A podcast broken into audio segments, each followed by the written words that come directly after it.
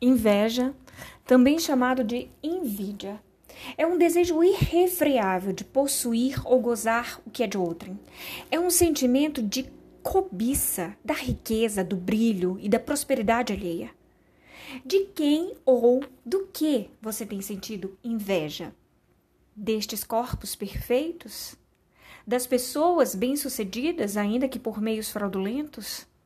Sua cobiça é ter esse tipo de namoro? Ou sua missão é obter a riqueza alheia? Você inveja a vida que eles gozam? Os prazeres que eles experimentam? Inveja o estilo de vida deles? A inveja é um sentimento comum e provavelmente em algum momento da sua vida já o sentiu. Essa erva daninha não poupa ninguém, podendo ser encontrada inclusive dentro de muitos corações cristãos, infelizmente. Asafe é um exemplo de que isso é possível de acontecer. Sendo ele um sacerdote, levita no templo do Senhor Deus, inicialmente, sem perceber, deixou crescer dentro de si esse mal. Veja o que ele mesmo disse, abre aspas. Quanto a mim, os meus pés quase tropeçaram. Por pouco não escorreguei, pois tive inveja. Tive inveja dos arrogantes quando vi a prosperidade destes ímpios. Salmo setenta e três, versículo dois e três. A inveja, se não exterminada depressa, cresce rapidamente no coração humano e causa muitos, muitos, muitos estragos. Aos olhos de Asafe, a vida do ímpio era sublime, pois, segundo ele, tais indivíduos não passam por crises e sofrimentos.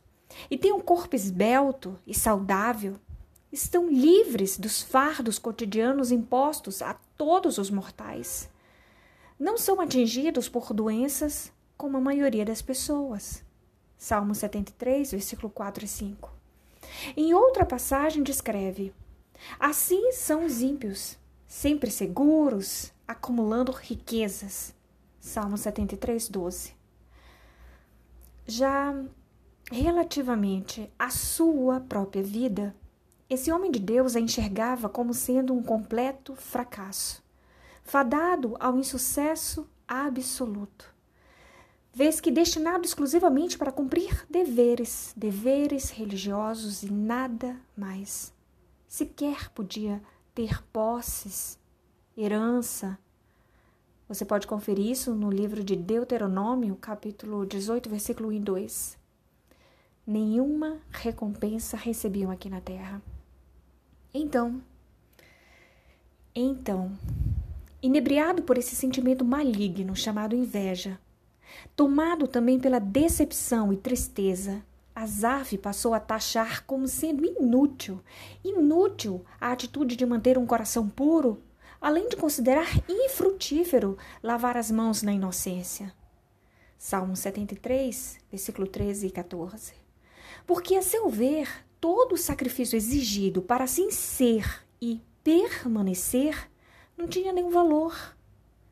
Na realidade, naquele momento de dor, apenas conseguia ver aflição e castigo nisso tudo.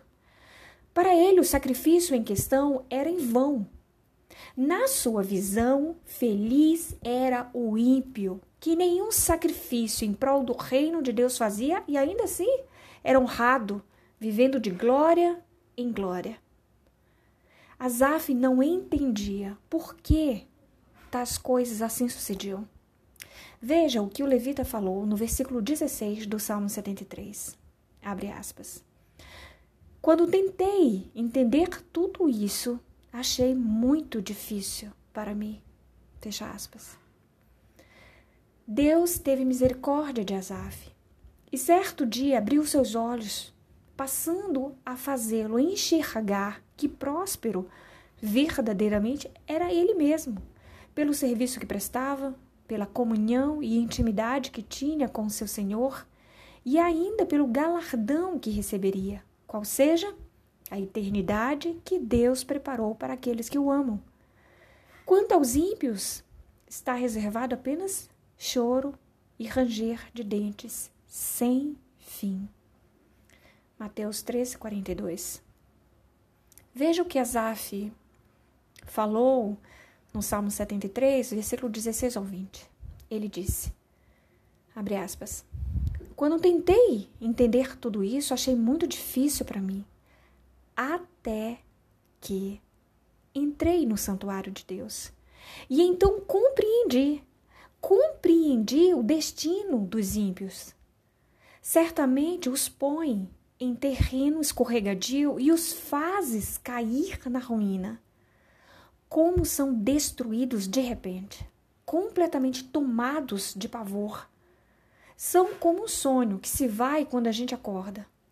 Quando te levantares, Senhor, tu os farás desaparecer. Fecha aspas. Não turbe seu coração.